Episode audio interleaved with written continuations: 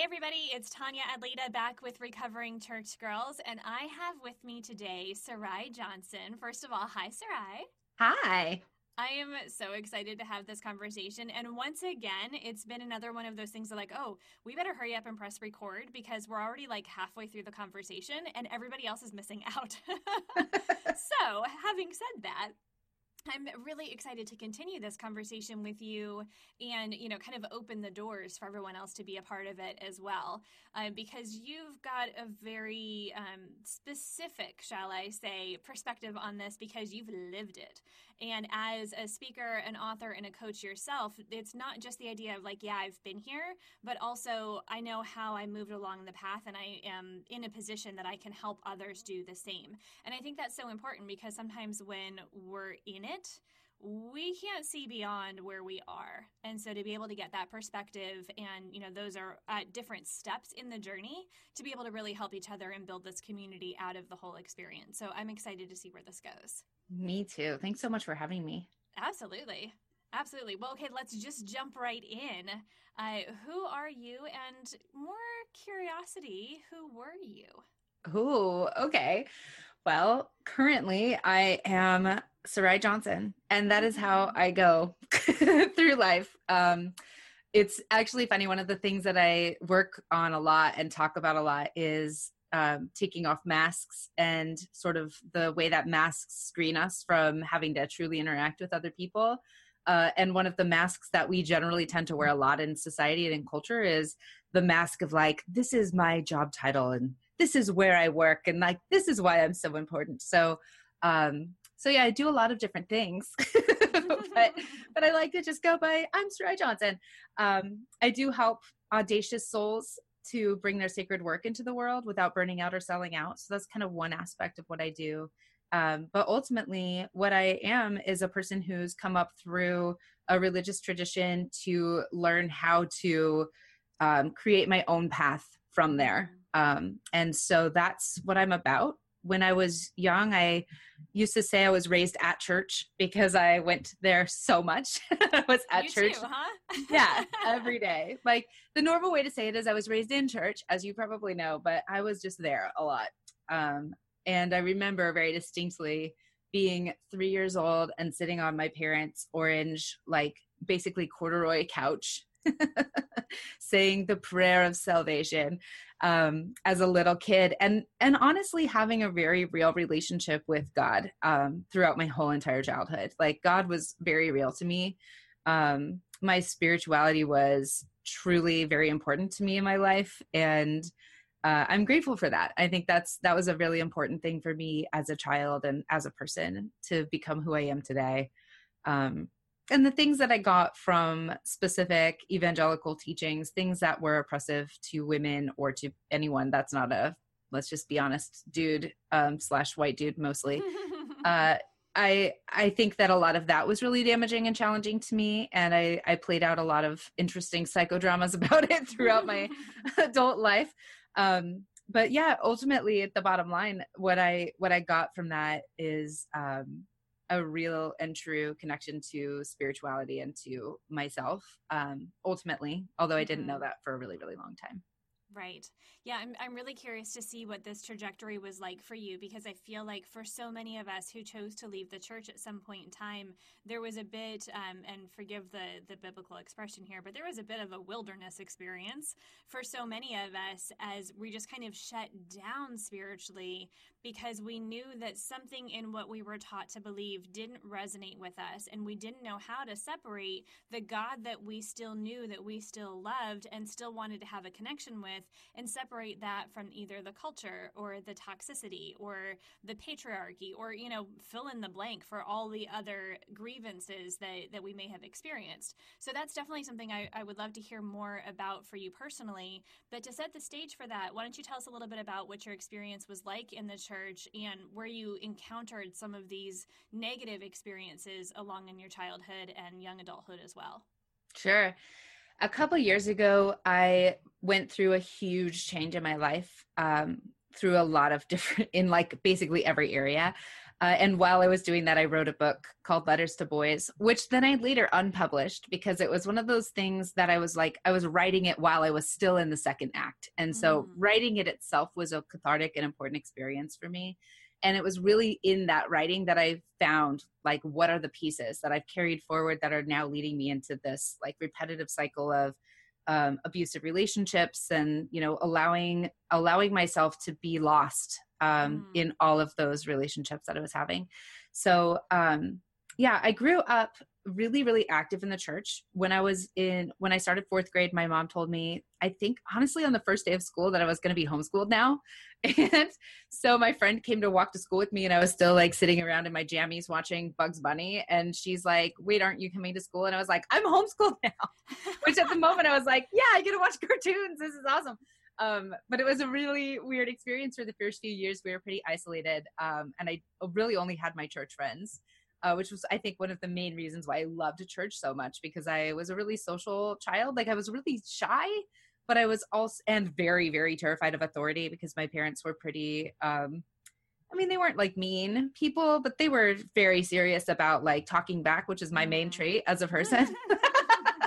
they did not like that about me at all. So they tried really hard to discipline it out of me. And unfortunately for them, it just could never happen. And in fact, my name, Sarai, means argumentative and contentious. So I'm just like living up to this thing that I. Now I- see, there's a certain amount of irony there where, yeah, there's a part of me that's kind of like, well, what did you expect if that's what you named her? well, they didn't name me that. They named me Sarah with no H. Um, and my last name was Isaacson. So, Oh and I gosh, happened to be born. Yeah. So I was like, a lo- um, my whole cohort of, of girls my age were all named Sarah, practically, like Sarah or Katie. So it was just that. Okay, so this is so fun. So this is something that you chose as part of your identity. Yeah, yeah, Oh, and a little bit accidentally. So it was um when I was in college and sending emails, I just shortened the fact that I had to be called Sarah I my whole life to Sarai. And that's what people called me in college and beyond. Um, and when I got married, my now ex husband's last name is Johnson, and he really wanted me to take his last. I was like, "You care about this more than I do, so whatever." But I'm not going to be Sarah Johnson because I'd like rather die.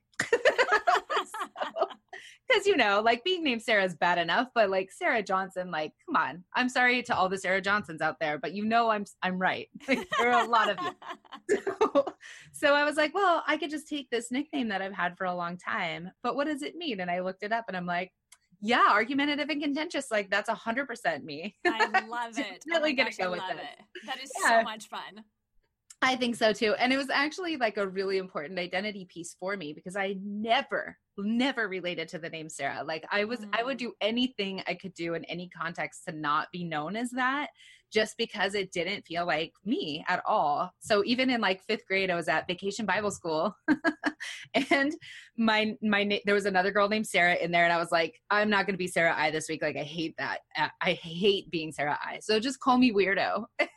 like all my stuff from that vacation Bible school year had weirdo on it, and it was like the best thing ever for me. That's awesome. Oh Yeah. my gosh, I love it. Well, such an interesting piece. I know, you know, we kind of like rabbit trailed into this, but I think the idea of identity, especially for Christ- for Christian women, um, but more specifically, like the women growing up in the church, whether you identify as Christian or not, you know, a lot of times we don't really have a choice in that choosing to identify in this piece and yet it becomes a part of the fabric of who we are. And a lot of times it might not be exactly what we want or what we would choose now. So i love this idea of being able to to be very intentional about how you're called and you know owning that piece and and not just you know going along with well this is what i was named or whatever the case might be. That is really Yeah. fun It is fun. I like it a lot. And I, I do think it's exactly that. I mean, it's important because it allowed me to basically say, like, okay, this is the shape that I am. And this is the space I take up. And like, yes, I'm changing my name and I know you all think that's weird, but just call me Sarai now. And everyone, you know, the people I still have some people from my life at that time who refuse to call me Sarai, including my ex-husband, which is one of honestly one of the reasons why he does call me Sarai now, by the way, now that we're divorced but um but it was a really big thing for me because i was like this is my this is my identity this is who i am mm-hmm. which is mm-hmm. one thing that i like very very clearly resonate with um where it comes to transgender rights and people's ability to self identify who they are and to express that in the world and to mm-hmm. be respected that way. And I think there's a lot of discomfort or backlash around new pronouns or a different name that it's none of our business to say like who somebody is and what they should be called. Like if somebody says, call me this, call them that. If they say, mm-hmm. call me, I'm a rainbow unicorn, then their name is now Rainbow fucking Unicorn. Like, yep. that's good. Go for it, Rainbow Unicorn. It's be you. Right. right, exactly. Because really, you know, let's tease that out to the nth degree. What kind of difference or imposition or injustice does that do to you, you know, John Q. Public? Mm, none.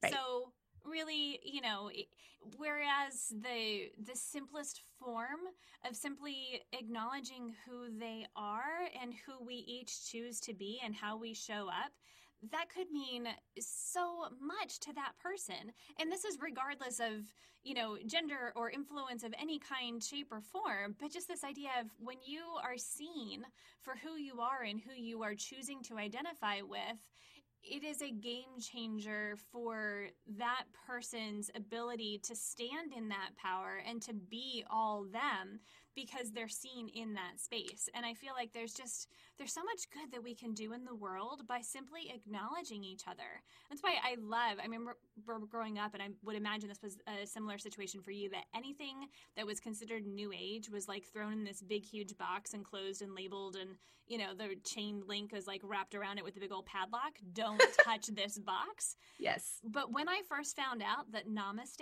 simply means the God in me honors the God in you like there was so much that just lit up for me in that idea. And I feel like that very much comes down to this conversation as well. You know, regardless of what your name was given to you at birth or what you choose to be named now, the God in me honors the God in you. And isn't that the piece that we're really all striving for? Yeah, I love that. I just sidebar on this. Um, I it's so funny that you mentioned that thing about new age because like new age just included so much stuff including namaste, including like these ancient traditions that predate Christianity by thousands and thousands. Right? it's you know, but who are we to say what's what's uh what's new age and what's not? So it's so funny. yeah, it is it is kind of ironic. And I think especially the more that I've developed in my own personal journey outside of the context of the church, there are so many things that I find that I'm like, hmm, this is all the same thing.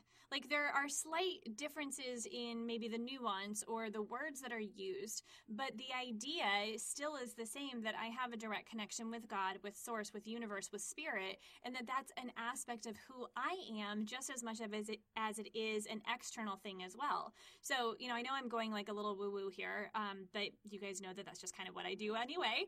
I, I think I've decided that I'm like a woo and a half. I'm not all the way woo woo, but I'm like a woo and a half. So yeah. Anyway, a woo say. Yeah, a woo, woo. there we go. yeah, I recently realized I was a little too woo woo for like wonky people, and I'm also too wonky for most woo woo people. So I'm a wonk. So maybe okay, you might be some combination of some of those things too. There we go. so how did you become a wonk? Like, what was your journey? stepping outside of the organized religion and and what did that look like for you Oh, it's so so juicy. Okay, so I was, uh, as I mentioned, I was homeschooled, um, and by the time I started homeschool, uh, my other siblings were just either starting school or like too young for it. So I was four years older than my next oldest sibling, and there were four of us all together. Um, what happened was that my mom had four kids, and she was alone with us all the time, and which sounds, as I say it out loud, I'm like, oh, that sounds so hard. Um, and it probably was. She had a lot of migraines, I remember. but when I was um, young, they would give me assignments. My parents would say, like, okay, read this and then write a report about it. Read this and write a report about it. And then they um they would you know give me feedback and and a lot of it was about me shaping my opinions and conclusions about things on my own and then being told like no this is the right way to think about it because this mm. is the mm. like conservative christian way and I also like grew up. I mean, just to give you a sense, like we were so so conservative Republican as well as evangelical Christian. So we I grew up listening to Rush Limbaugh every day for like 10 Me years. Too. Yeah.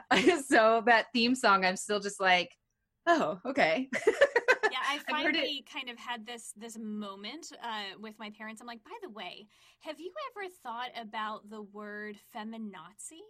And Yeah. really just really consider that for a second because what you're saying when you say feminazi or even you listen to someone else who says it is that you are agreeing either complicitly or not that a feminist who believes simply that women are equal to men has the same equivalent of a Nazi.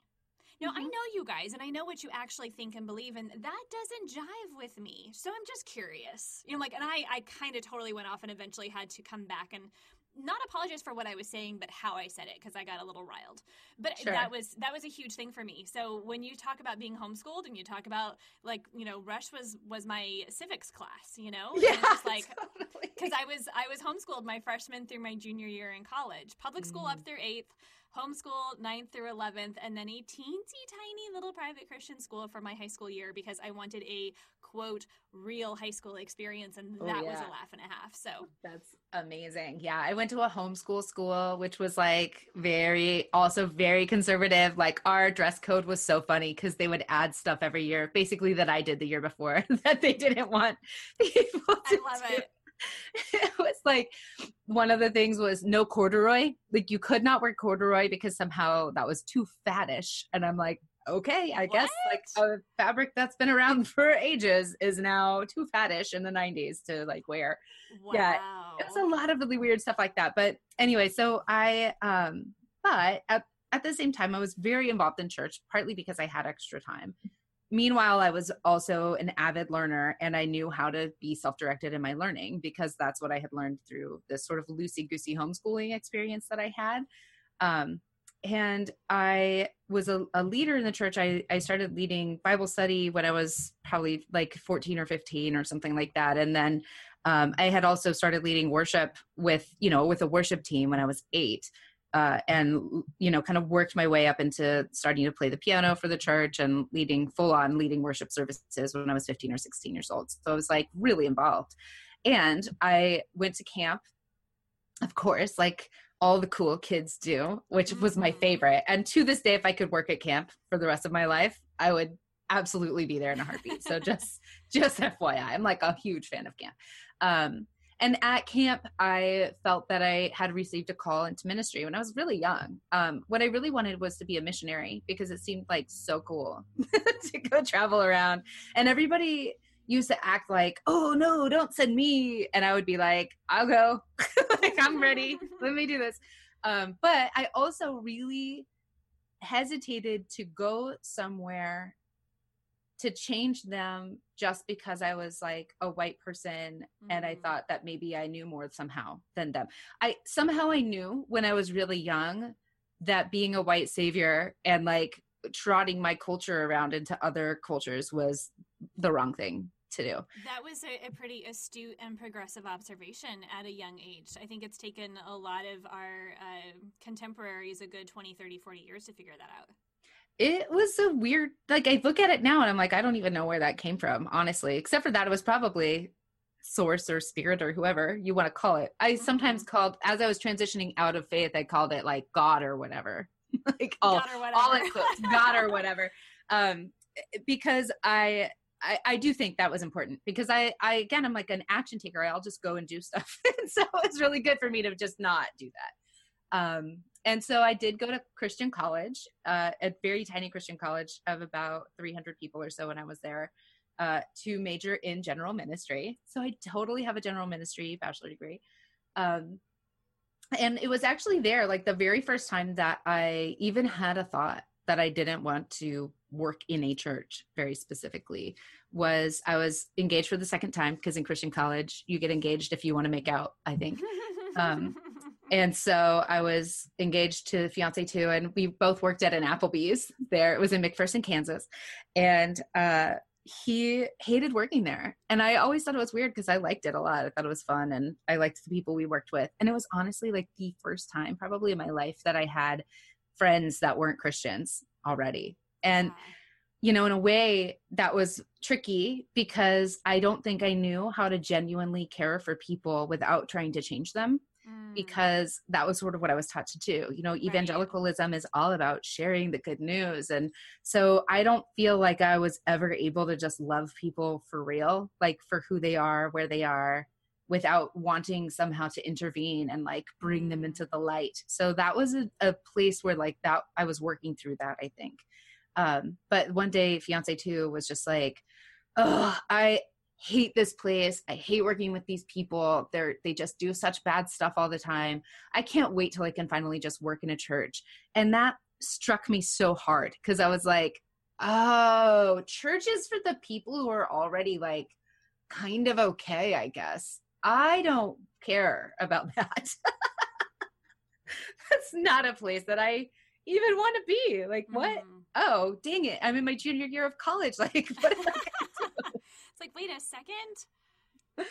yeah so let's just like rewind and reconfigure my like entire life path real quick Right. um Which I have to say, sidebar, like I'm I'm really kind of curious about fiance number two, if he pursued his desire to work in a church to be with all of the saved people. I wonder if maybe he has come to regret that thought process of maybe everybody in the church is just as fucked up as those who are outside of the church. Maybe?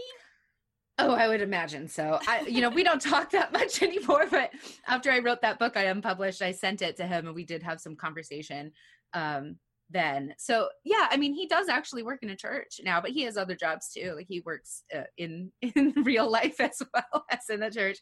Uh, and he's you know just so that I can be really clear about this, he's a great person. so it's not like he did anything wrong or that people wanting to work in a church is bad. It's just for me, I was like, that logic does not compute. I am not here for the people who don't need, you know, saving. For Right, me, that was what it was really about at that time. Absolutely. You know. I would even go so far as to say, like, the same thing, even what I just said. Like, do I think that all people just simply need people to love them? Yes. Do I think that the people that are in the church are any more inherently wrong than those outside of it? No, not at all. They're, each one of Mhm. us have our own journey, but I think the philosophy, like the perspective, because I also went to a Christian university and ministry was the big buzzword, and you were a class A citizen within this environment if you were going to go out and do something in the ministry versus if you were just going to, you know, get married or have kids, which that was probably the next highest elevated thing. Yeah. Um, but then if you were just going to go and get like a regular job, then you really, you know, what was the point of that? Unless, of course, you're going to proselytize to all of your coworkers then maybe Mhm. we could accept that as a, a viable option but i think the the idea especially you know when we were in our early 20s and in those environments it was held out of this idea of when you get a group of Christians together who all love God and they all are all of the same mind, it's going to be utopia.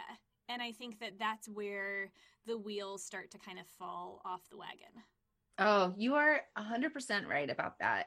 And I think, you know, the interesting thing is after that year of school, I was a junior, I came home to Oregon uh, to live with my family because I, first of all, I couldn't stop getting engaged apparently. So I'd broken up with fiance two. And then like fell in love with someone amazing over the summer. And then like he was, ta- it was this whole thing. And it was like this very exciting drama of relationships or whatever. But I came home and when I came home, I was really excited to be here because I loved the church I grew up in. And I was really excited to go back there and like be a part of that. And um, I found it falling apart because they had a Mm. different pastor and he, um, I don't know the nice, like diplomatic way to say this, sucked ass. And as a pastor, again, like as a person, he's probably fine. But when I was 21, 22, and like watching this, what I thought was my family fall Mhm. apart and like fight with each other and clearly know that he wasn't doing a good job in his role, but then saying, well, we all think he sucks, but he's God's man for the pulpit. So we just have Mhm. to go with it. And I was like, Are you out of your goddamn mind? And the answer is yeah, they are. Because that's how spiritual abuse works is like Mhm. we're told yeah, yeah, nothing to see here. Everything's like really, really weird and stuff is going on that no one's really comfortable with, but we're just going to go with it because this is must be what God wants. Mm. Uh, and I think that's a tenet of a lot of evangelicalism is like we are drawn to suffering. Like we just think we need to suffer. The more we suffer, the better off we are because we're just always horrible creeping worms and God is wonderful and we suck. And there's never Mm. enough to get us from where God is to where we are. We're backwards from that. And I think that um, watching that happen in my church was one of the first times that I was ever just totally shaken because I felt like, wow, none of these people actually know me at all. They Mm. think I'm here to like disrupt things or to to somehow harm something. I don't even know. It was it was so bizarre. And I was just 21, 22 years old. And I remember going to the I was also I was leading worship again. I was like working with the youth group. So I was in the church and this guy, this pastor like didn't even know me at all and he would he would see me walk in and he'd say, "Hi, Sarah." And then my sister would walk in like 10 minutes later and he'd be like, Hi, Sarah. And he called her my name every time he saw her. Which I was like, Do you think my parents are that uncreative? Like they would name not only one of their daughters the most boring name ever. No offense again to Sarah's. I'm sorry, you're all princesses. But also like my sister the same name. Come on, dude. Like that was just so messed up. So it was it's funny to look back on now because I honestly don't even remember like what was the big deal so much, except for that I know that my mom loved the Bible Answer Man, and I was like still really I don't know if you know him, um, Hank Hanegraaff, and he had a radio show on Christian radio for a long time. He might still. Um, where he was very concerned with like right doctrine, right teaching. And my mom was into it. So I was having all these conversations all the time about like what doctrine is right, what doctrine is right. And if people are teaching false doctrine, like just reacting a lot to that. Mm, mhm. Um, so anyway, in the midst of this, I also started uh, at a different Christian college in my hometown.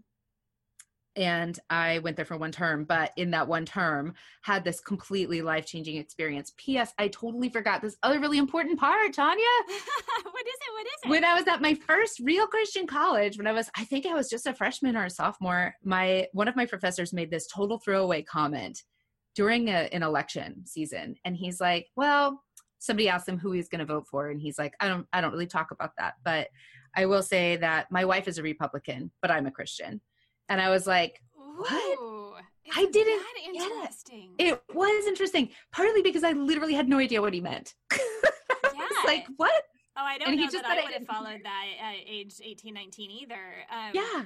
Isn't that interesting? It was. And he said, well, to further explain it, it means that I'm not a Republican because Republican policies are anti poor people. And I don't think that's what Jesus would be doing. And I was like, oh, he's right. Mm-hmm. Crap. So that's when I started doing a lot of study. So I went into the Bible and like mapped out all this stuff. And I that's when I accidentally started to become a liberal. And it was like very love it. disappointing to my parents. Like they would have rather I do probably almost anything, my mom especially, than like accidentally be become a liberal. liberal.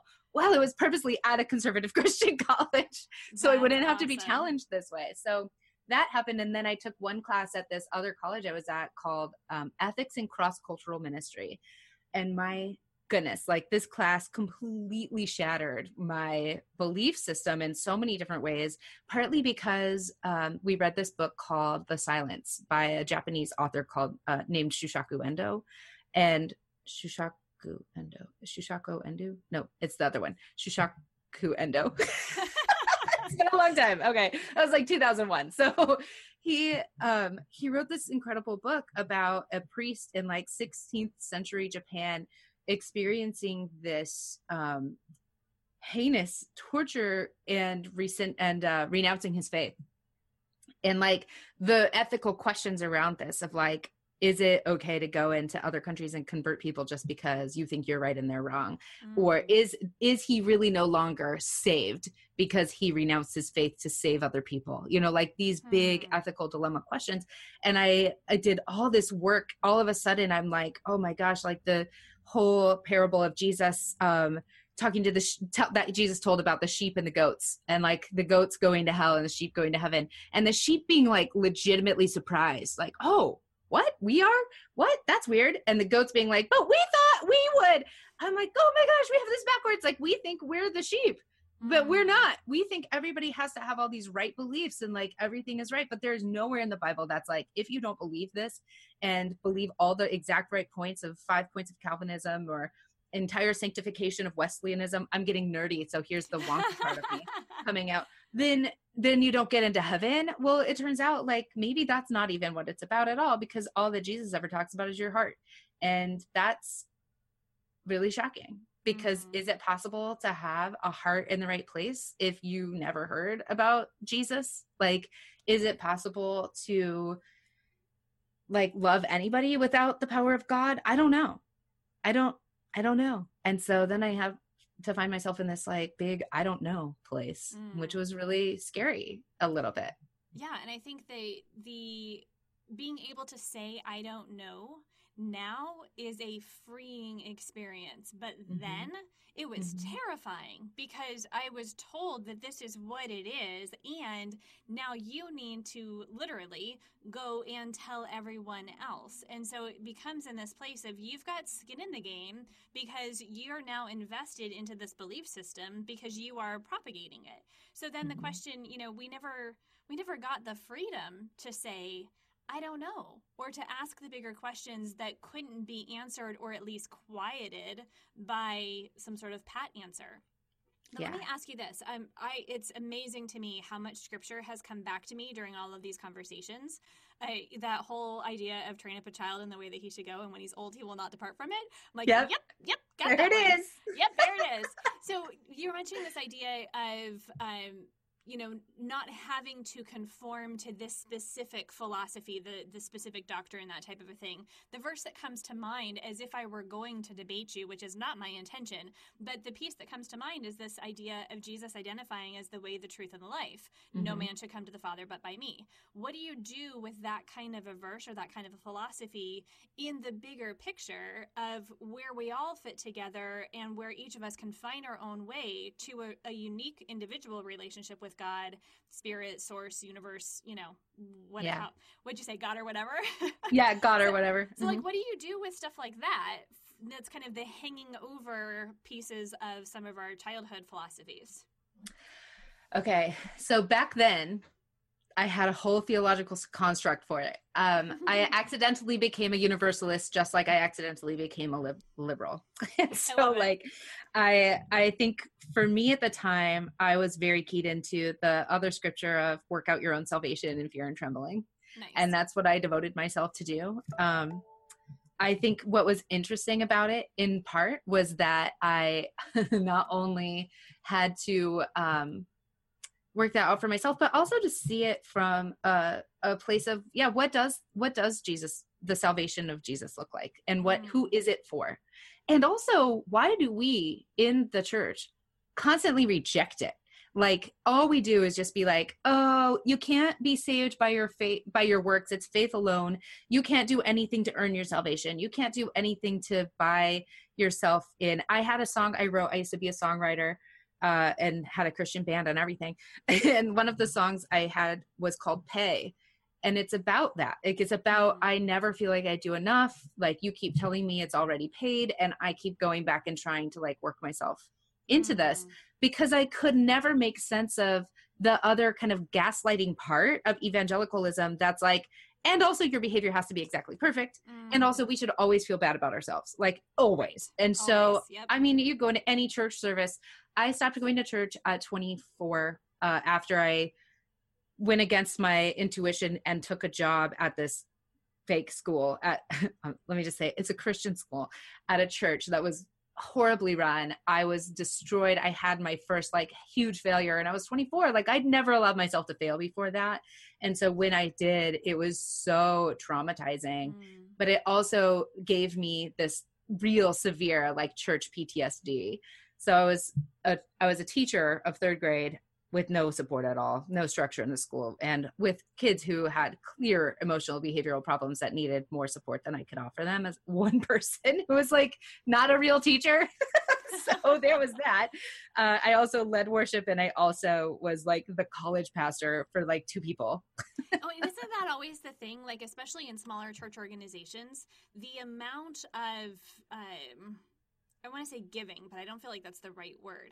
But it's this idea that if you're doing one thing in the church, really that's not enough. Mm-hmm. And that's probably far more than what the majority of people are doing. But really, now that you're doing this, could you also take on that? And could you go ahead and do this too? And don't forget that we need you to sign up for the meals delivery. And um, can you go ahead and, and switch with me for worship next week? Because I, I have something coming up and I need you to take over.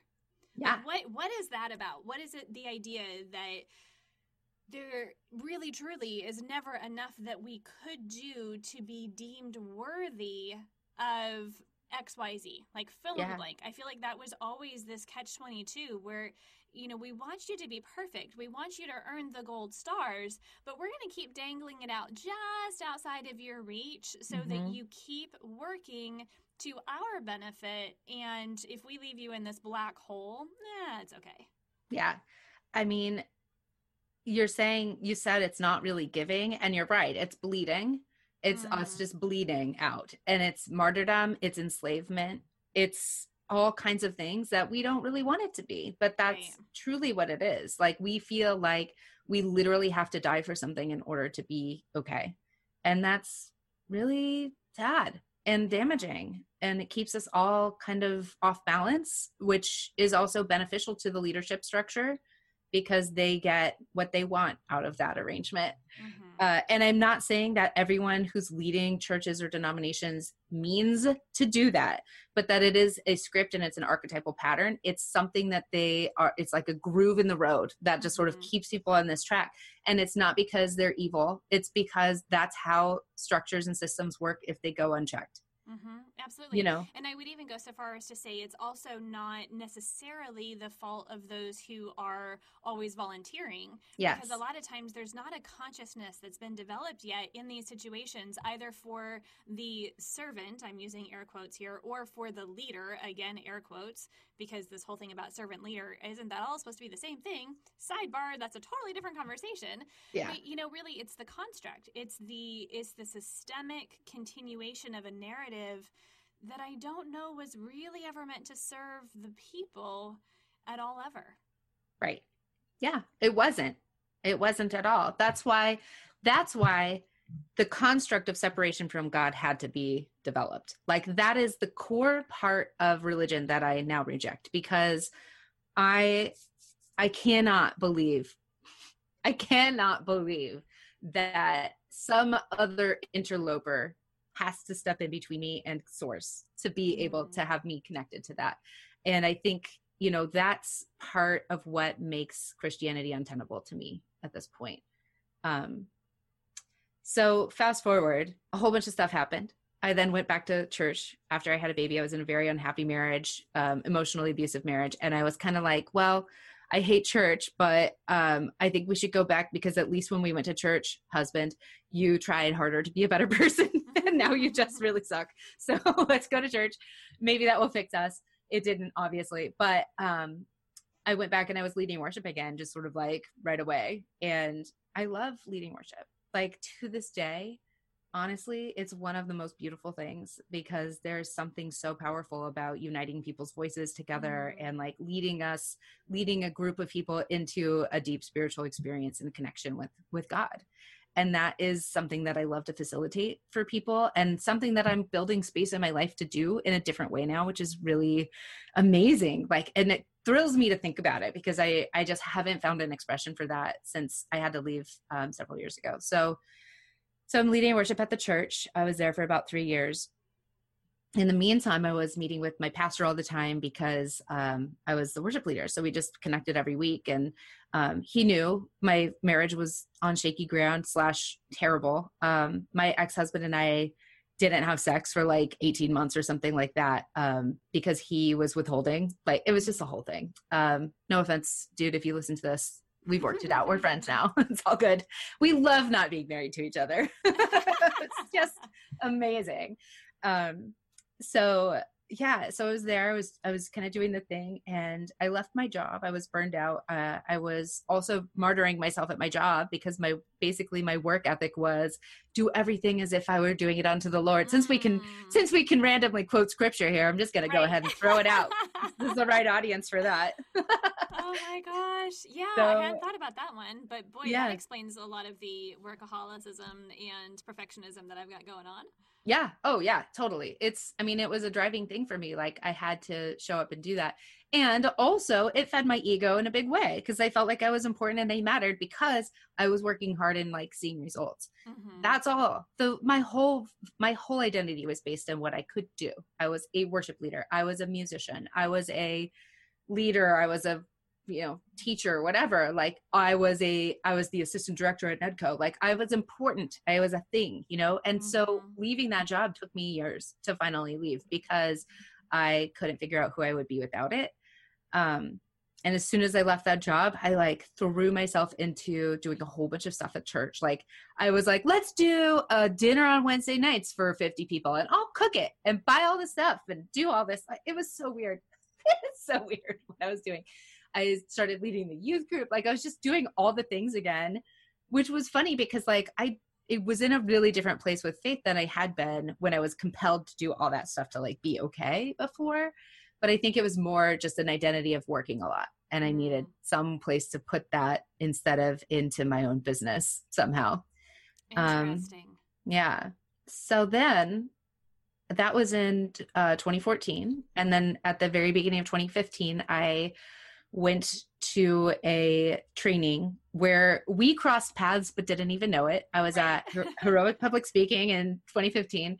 Um, and I had this incredible week meeting all kinds of amazing people and just feeling really aligned. And I had this moment where I just felt like I was this all this great gravity around me, just calling back all the pieces of my spirit that had Mm. disappeared in in different places and in different ways and i had left it all behind in different times and i was um, went straight from that training to another one in san diego and as i was at the airport everybody was like i love your hair cool shoes like it was so funny because i just had like all this energy that was really Mm. truly attracting people to me and then i got to san diego and i uh, went to eat dinner and i ate a chimichanga this is there's a trigger warning on this part by the way. So trigger warning i will be talking about sexual assault. So that's happening. Mm. anyway i'm walking down the street in san diego and this guy's like hey I like your style. And i'm like cool thanks.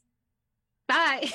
He's like no no and he just wanted to talk to me. So i ended up hanging out with this person. Long story short um i was sexually assaulted by him later in that evening Mm. in a not violent way, but in a well, it's always violent, but in a quiet, strange way that was that caused me to freeze and shut down. Mm. And also as it was happening, to realize, oh my God, this isn't the first time this has happened. Like this has Mm. happened to me so many different times in my life. And I just didn't know my own agency. And I was never allowed to make myself visible in those times or like to have my boundaries respected Mhm. um it was so revealing to me and it was really a strange moment that kind of in a way like after that lanced a wound i didn't know i was still carrying with me Mm. and like kind of allowed all this stuff to pour out that had happened to me with fiance one in particular and also like other relationships along the way and weird creepy stuff with people using spiritual leverage to try to get me to be with them which Mhm. happened even when I was in high school with like a youth pastor. Yeah, I mean, it was just this kind of theme in my life. And so it was really an important time for me to reconnect in with my body because I also realized then that I was fully numb from the neck down. Like I just Mhm. didn't even have any connection with what was going on with intuition, with any part of myself um, besides my brain and my ability to speak things, you know. And so, um, so I went on a journey for that. And as I did that and reconnected in with my body, I also realized that I was um, constantly being made smaller in, in the presence of my now ex-husband because he uh, would yell at me and criticize. Oh man, he just criticized everything all the time. Nothing was ever good enough. Such a theme. Oh my goodness. So um, yeah. So one day I also just kind of quietly was like, oh, I'm gonna leave this marriage now too. But slight rewind. Um, after I was sexually assaulted, I had a meeting with my pastor, and he had this open door policy when he was meeting with women. He's like, he was kind of being a Mike Pence about things. Mhm. Um, and I was like, I need to shut the door to talk to you about something that's really private and I can't have everyone hearing it. And he's like, I'm not comfortable with that. I'm like, well, I'm not comfortable with the secretary and your intern hearing me tell you this thing. So I like open I like went out the door and I'm like, I'm shutting the door, everyone. Just so you know, we'll be in here by ourselves. Nothing weird is happening. And he's like, so I sit down and tell him. And he said to me, This is what he said Do you want me to punish you? what? Yeah. And then I was like, um, Nope, that's not what I need. I just need you to know that happened.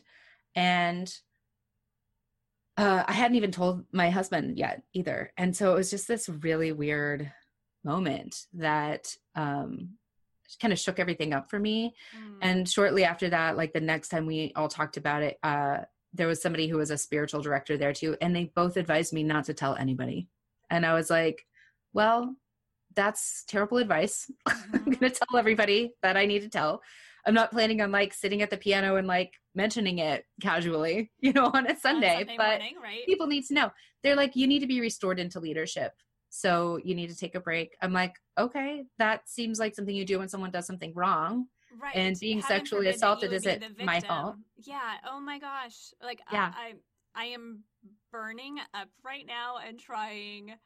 Yeah. Holy Yeah. crap.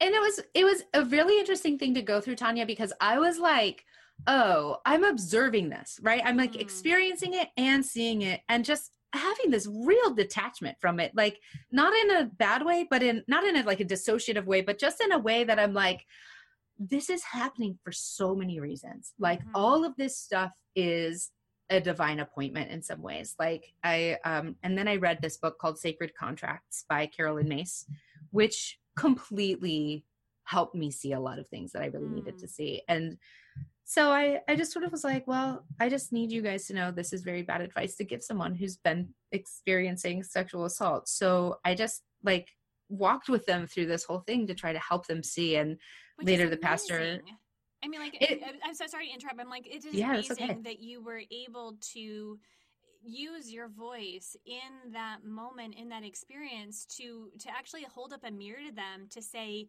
this is not the way you do this. So i'm so grateful for you in that moment that you were able to dis- disassociate enough to be able to see all the moving pieces because i feel like even just listening to what you were talking about that night I was definitely experiencing kind of that trigger effect because, uh, yeah, I've had it, me too. You know, like hashtag me too. Uh, so many of us have had so many similar experiences, and I had a very similar type of moment of going, "This has happened to me before," and I Mhm. never realized it for what it was. And then when you get to that moment, and it's just this flood of emotions and thoughts and so many different layers to everything. So to have the sense of power of standing in your own voice and standing in who you are, even if you didn't feel all of those layers of connections to yourself in that moment but to be able to hold up that mirror and say no this is this is not the way you do this that's Mhm. that's pretty amazing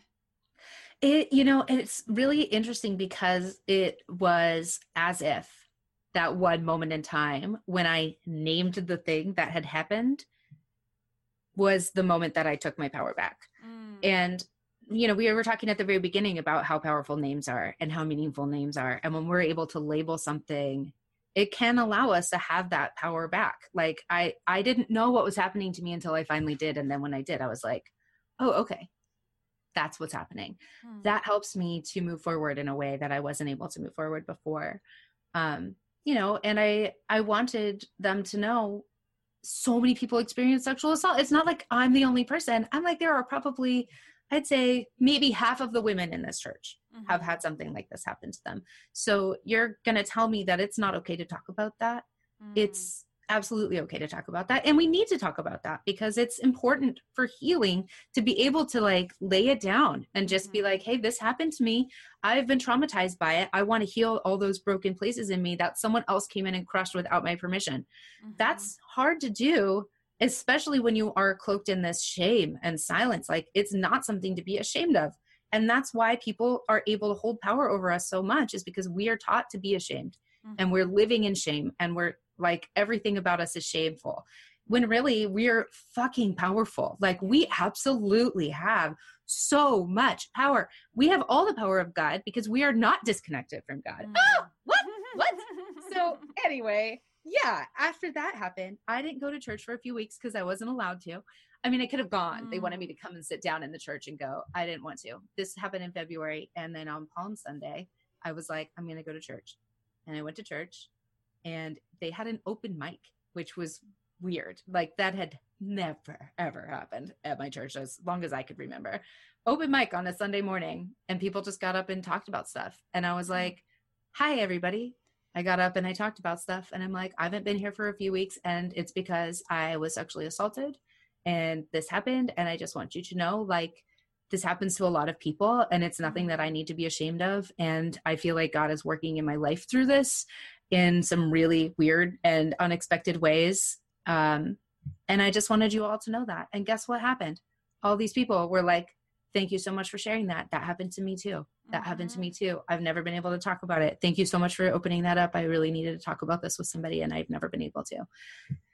Okay, that was unbelievable. Hmm. And I never went back after that.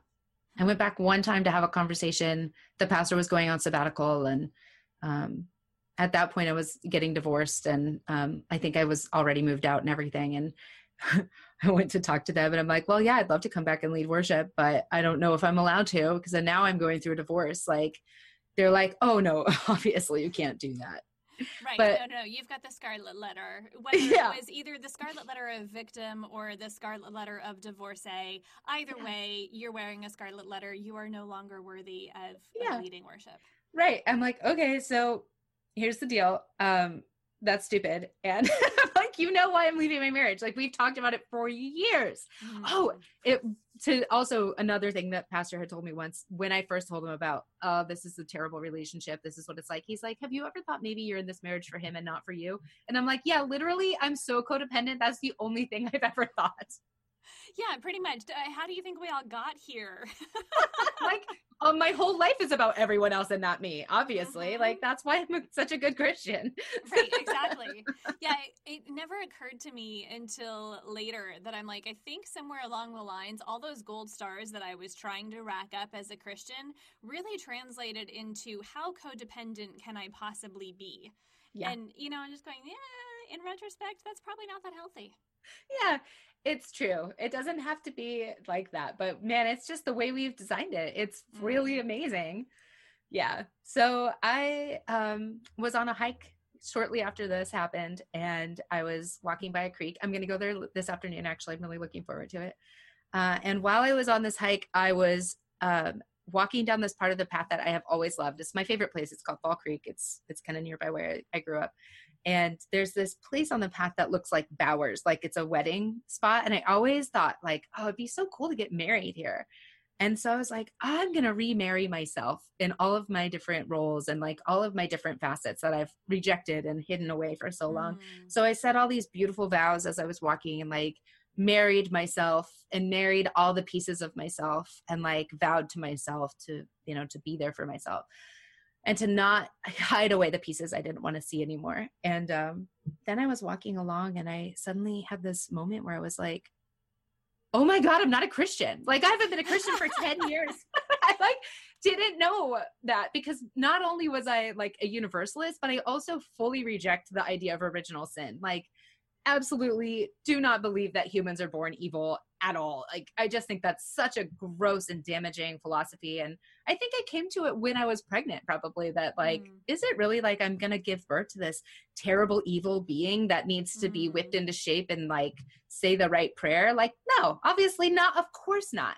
This is a pure soul. Like this is a being that will have flaws, like we all do, but that doesn't make this person separate from God. Mm. And that was when I was like, no one's separate from God. We are all God. We're all one with God. And I just said, we are all God. So this whole thing of Jesus standing up and being like, I am, I am one with God. I'm the son of God. I don't feel like he maybe this is i'm just going to go ahead and rip apart scriptures and so if you're go into it everyone please don't have a heart attack i just don't believe that's an exclusive thing. I don't mm. think that when jesus says i'm the way the truth and the light no one gets to the father except through me i don't think that's what it means. I think it means we all are the way the truth and the light and the way to find source is through ourselves. It's through mm. descent it's we spend all this time like trying to transcend and live up here in the spirit realm when really a lot of it is just descending into the body. I never ever knew who i was or could hold on to my power until i went into the body and started connecting in with my root and with my mm. you know with my creativity with my power center of will with my heart and receiving learning to receive love instead of only giving aka bleeding it out mm-hmm. it's it's all about the the duality it, and like rejecting the duality because that duality is a lie that our bodies are bad like that whole i've gotta say like my the apostle paul is basically my arch nemesis because mm. his theology is so bad slave yeah, yeah right and that's gross everybody hey guess what your body's fucking amazing like mm-hmm. be in it be yeah. in it like love it and be with it and like feel all of the parts of it and stop being so afraid of it mm. because that's where we're liberated there's my sermon for the day. Oh, I was oh, just gonna oh. say, I'm ready to like, you know, start. Getting Amen, sister, preach it. yeah, I mean, I can't tell you how much I agree with you and also that I love seeing this because even just, you know, listening to your voice, but I also get the pleasure of being able to see you in this conversation as well.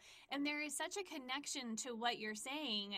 And for me personally, I found that that piece connecting to my body, I had no idea and to be quite honest, I still have not yet identified at what point in time I left my body. Yeah. But I've been in a process of coming back to it for the last couple of years. But I think I was pretty much absent for a good, let's call it probably 20, 25 years. Mm-hmm. So there's a lot of unpacking to do there. There's a lot of healing to do there. And even just to the point of, you know, ending up with chronic sickness and chronic fatigue yes. and all the rest of it, not feeling like I was on the same team with my body. It was always yeah. this idea of, well, my body has betrayed me. Not never forget, you know, the idea that maybe I've overextended myself, or again, in my codependent nature, that I've become a martyr and mm-hmm. a victim and, you know, all of the things bleeding all over the place. Heaven forbid that I would take responsibility for that and that mm-hmm. maybe that's not the way my body was designed to be.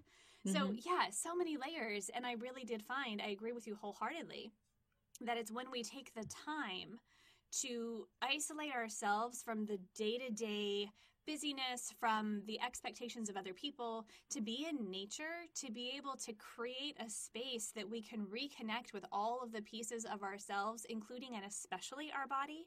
There mm-hmm. is something magical that happens in that moment that we can't access any other way. Yeah, absolutely. It's true. It's, I mean, that's just where the magic is. Yeah. Oh, and it's beautiful. yeah, it's good. It's, it's beautiful. So I was on that hike and I, after I married myself and had this big like flash of, oh my God, I'm not a Christian. What am I doing? and so obvious. It was so funny because it was just like, oh yeah, okay, duh. Um, I also rebaptized myself into my own divinity that day too, and just jumped off a rock into this very cold water because it was definitely like April or May or something, and it's a mountain stream, so it was super cold. But it was there that like I felt, you know, under the water that that symbolic death and resurrection moment. Like I came out of the mm-hmm. water a different person and had left what all I was behind, and it was this complete break and in a, in the best possible way hmm. that felt like I was done and complete with a journey and now I was ready to start a new one. Um, hmm. and I did. And I think you know there's there's something to be said for like yes the struggle and like the pain of leaving. I couldn't even consciously leave. I had to leave and then later put the label back on it. Hmm. you know 10 years of I'm still a Christian. I'm still leading worship. I'm still in church and not even in church most of that time. It's really seven years not in church, so then three back. But um, all of those are very symbolic numbers too, by the way. Just just, just to say, throw well, that out there. That interesting. Seven all of it. Yeah. Yeah. Yeah. Um, yeah. I mean, there's this whole other story. I'll tell you another time because I'm taking up so much time. But there's well, this no, whole other say, 40 days and 40 nights thing. Yeah. yeah. We are so not finished with this conversation. So uh, I can tell you already, um, I would love, love, love to have you back because I think there's there's so many layers not only to each of our individual experiences but there's also so many layers to the learning that we get by in retrospect being able to really step outside of it and see what was happening. I mean very much to the idea of even identifying the sexual assault.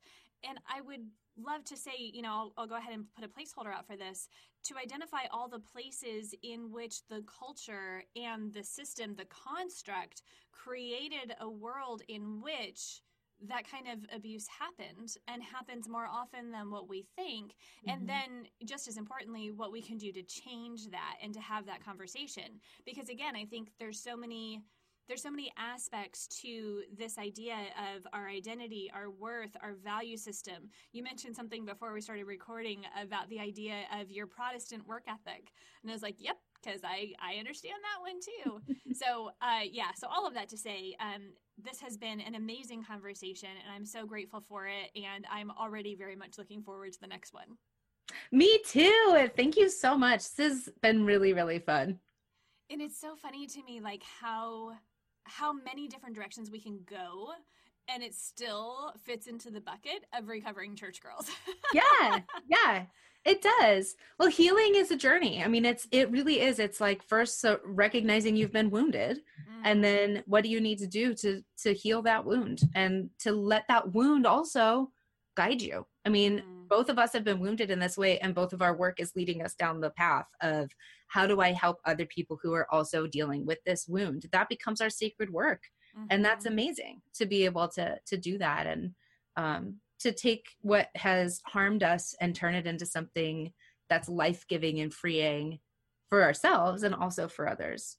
And really yeah. for ourselves first and then other people, which in itself is revolutionary. Isn't it though? Isn't it though? Yeah, absolutely. Uh, well, Sarah, thank you so so much. Uh, and for those of you who are listening, you know what I'm going to say. Uh, you know, if you guys want to rate and review and subscribe, that's all fantastic, and it's all very very much appreciated. But really, the the thing that I value the most in this is the conversation. It's the connection. It's finding ourselves in each other's stories. So if this has resonated with you, I ask that you would let us know that it does, and that you would share it with someone else who you think may have had a pretty similar experience, and maybe even be able to share your own story in that context as well, because it's really that's really what this is all about. There is both an individual piece and a collective piece that comes in owning our stories and being able to share our experiences in that. So share that, share your love, and join us again as we continue in this journey. Sarah, thank you so much. Thank you. We'll see you guys soon. Bye bye.